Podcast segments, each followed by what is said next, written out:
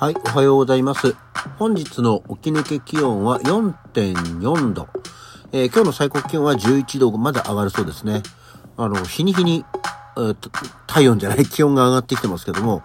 こうなると春でしょう。春だなっていう感じがしますね。じゃあ今日もよろしくお願いいたします。はい。改めましておはようございます。2月11日日曜日午前7時19分、起き抜けラジオ西京一でございます。えー今日は日曜日なんですけども、お仕事なので、えーいつもの通りの時間でやっておりますね。いや、昨日もさ、まあ昨日も仕事だったんですけど、まあとにかくね、土曜、日曜ってのは、ただただそこ会社にいるっていう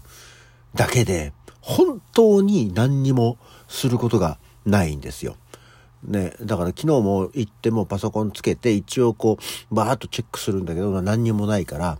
もうそのままずっと就業時間までそこにちんと座ってるっていうね、えー本当に何もないんでもう携帯本当はいじっちゃダメなんですけどいじったりとか本読んだりとか、えねさすがにこう本当だったらこうもう席を離れてというか会社離れてフラフラしてたっていいぐらい暇は暇なんだけど万が一なんか連絡があったりするとさ困っちゃうからあのそこはせずにいるわけなんですまあ外行っても寒いしね。浜松町界隈なんか歩いても何もないしね。一応あの バッテリー回収近くにないかなと思ってちょこちょこ見るんだけどさすがにもうそのオフィスある種オフィス街のさ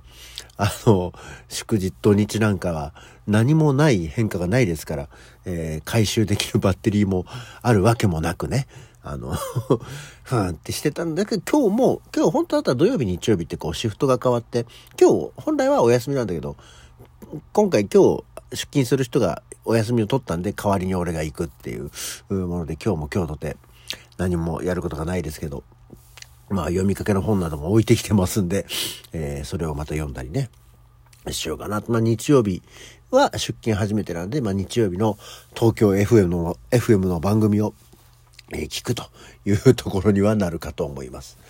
で、あとね、あれなのよ。ただね、昨日、一昨日の夕方夜ぐらいから如実に出てきたんだけどね、左足のね、すねが痛い。あの、お、お、前側っていうか、向こうずねすね？向こうずねとすねって違うの？わかんないですけど、まあ、とにかく足の前側がね、痛くて。歩くと、歩くと痛いんだよ。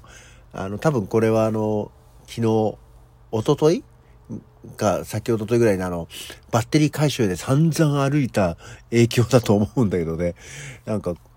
ほら、向こうずねっていうか、すねのところってさ、そんなにこう、肉厚じゃないじゃない？どっちかっていうとこう、意外ともう骨が近い感じなんだけどさ、ここが痛いとさ、これ筋肉痛なのか、なんかこう、骨に疲労が溜まって、あの、疲労骨折とかになるんじゃないかとかって心配になったりしますけどね。あの、なんか、一応でもなんか歩きすぎですねが痛くなることはあるそうなんですけど、ちゃんとあの、歩き方が下手だったりとか、あまりにも負荷が多くかかりすぎるとなるそうなんで、あんまり心配しなくていいやっていう、湿布でも貼っていこうかなっていうところもあって、あんまり日中、暇だからってうろうろうろうろはしたくないなっていう、座ってのんびりしようかなとは思ってるっていうような状況でございまして。こんな感じで、だからね、全然こう、日々、誰とも喋らず、何もせずしておりますので、今日も今日とて、今日は誰の誕生日から行きたいと思っております。今日は誰の誕生日？今日もね、いろんな方が生まれてますよ。2月11日。えーまずは1925年に三島由紀夫が生まれてますね。三島由紀夫といえば、ザ・ソウルビート・アベニューでも、えーキャラクターをモチーフに、えーまあ、モモチーフっていうほど遠回しじゃないんだよね。三島由紀夫が出てきましたね。まさきがやりました。あの、あの演説を、ある種完コピするっていう。あれ完コピしてたんだよね、多分ね。こっちもほら、ソウルビートアベニューってさ、こう、人が少ない分、あの、何、他の人が何を、自分が出てない時の他の人が何やってるかってあんまり気にしてないっていう、ひどい話なんだけど、あの、ね、えー防衛庁のところで、えー最後に行った演説を、えー完コピしたことで有名です。俺の中では。で、あと、まあ、基本作家なんですけど、ただ、あの、三輪明宏と懇意にしてて、で、映画に出たりもしてましたけども。で、体を鍛えるイメージがあって、なんか、なんとなく、ただ、うっすらなんだけど、あの、ある部分でっていうことで、その、本人の本格的な思想とは別なんだけど、あの、三島由紀夫と松本人志がね、なんとなくこう、被るイメージがあるんだよね。うん。いや、もう単純にこう、髪型だったり、マッチョになっただったり、え、何かを演じることだったり、本来のとことは、本来はほら、松本人志だったらお笑いだったりするわけです。とは別のとこでの活躍をしてみたりっていうぐらいの範疇でっていうところで、なんとなくね、ぼんやりとこう、三島由紀夫と松本人志がなんとなく似てる感じがする気がしないでもないような感じの思いだなっていうね、ところがあったりします。はい。そして、えー、1944年、田中真紀子が生まれてますね。なんか、年末ぐらいになんか今の政治家のことを腐して、その後家が火事になって全焼したっていうなんかね、何かそこはあるんじゃないの？と思いながら、大、本当に仏壇の線香がなんかに燃え移っちゃって、そんで家が全焼しちゃうの？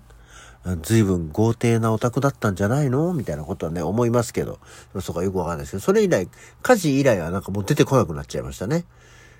なんか、どうしたの？っていうとこではありますけど、えー、わからない。祭りごとの世界っていうのはわからないもんですね。はい。そして 1954年、石田純一が、ね、靴下を履かないのが文化だっていうことをよく言いますけどね。で、で同じ年、同じ日、1954年の2月11日、石田純一も生まれましたが、えなんとルー大柴も生まれております。で、なんだったら森雪之丞も生まれてるっていう、本当は、あの、もうちょっとお二方ぐらい俳優さん、えー、女性の俳優さんが生まれてますけど、私はよく知らないんで、えー、石田純一、ルー大柴、森雪之丞、この3人が1954年の同じ日に生まれてるっていうことですね。で、1959年の今日、えー、南極でタロとジロが生存確認されてるっていうのもあるそうですよ。南極物語ね。これも前に、だからタロだかジロだかが死んだ日かなんかの話をしたで、剥製を国立、上野の国立科学博物館で見たよみたいな話もね、したと思いますけど。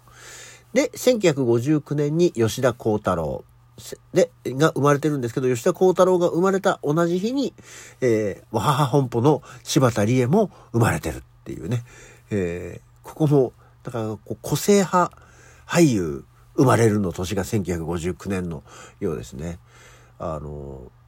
テレビで県民賞、噂の県民賞ね、今は極みって名前も見守ったから変わっちゃって変わりましたけど、昔の県民賞柴田理恵出てたのにあんまり新しくなってから県民賞に柴田理恵出てこないよな。あれに出てくると賑やかしでかなり好きなんですけどねっていうとこはありますけど、えー、そんな 柴田理恵はそんな感じ。そして1968年の今日、えー、ナイロン100度 C の三宅宏樹が生まれてます。三宅宏樹、まあ今でこそ、ポチポチと、ね、あの、ドラマとかにも出てきてますけども、三宅宏樹を説明するときに、これこれに出てる人っていう紹介が、あの、ミノスケとかもそうなんだけどさ、たまに出てるし、こっちは認識してるから、あの、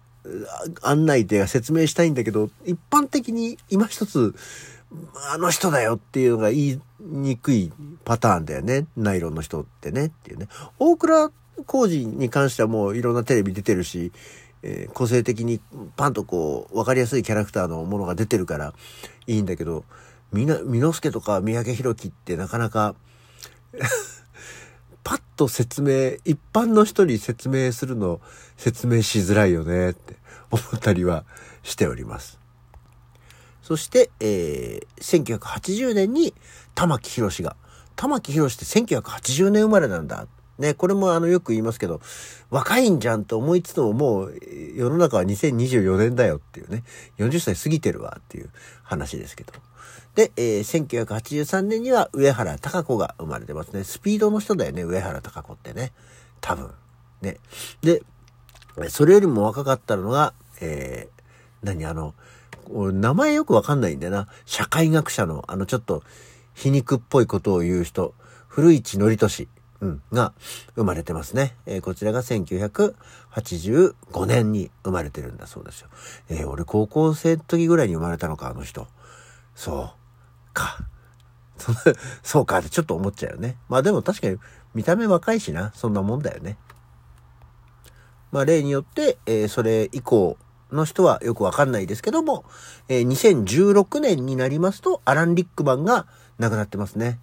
スネイプ先生ですか？ね。あ、で、その前だ。2011年には細川敏之が亡くなってますね。あなんかこう、細川敏之とアラン・リックマンも雰囲気がこうね、似てる感じがしないでもないですけど、まあそこに何の接点が、今、今ふっと思いついただけだったんで、何の接点も出てこないですね。で、あと、まあちょっとギリギリ、あ、もう1分か。もうやめとこう。今日は何の日まで手が届くかと思ったけど届きませんでしたね。はい。そんなわけで、まあ土曜日、日曜日ってなりますと仕事だけど、周りのお店も閉まってるから、弁当でございまして、弁当のおかず、昨日の分の、あの、スーパーで買ってきて、お惣菜とかお肉とかを、えー、昨日今日に分けて食べるので、えー、2日続けて内容の同じお弁当をこれから作って、えー、仕事に行きたいと思っております。というわけで、今日の起き抜けラジオはこの辺で、それじゃあまた次回。えー、そうか、世の中は3連休なんだよね。健やかな日曜日よっても、明日はお休みなんですね。あ、明日は私もお休みです。はい。では、今日も一日頑張って参りましょう。それじゃあ、また次回。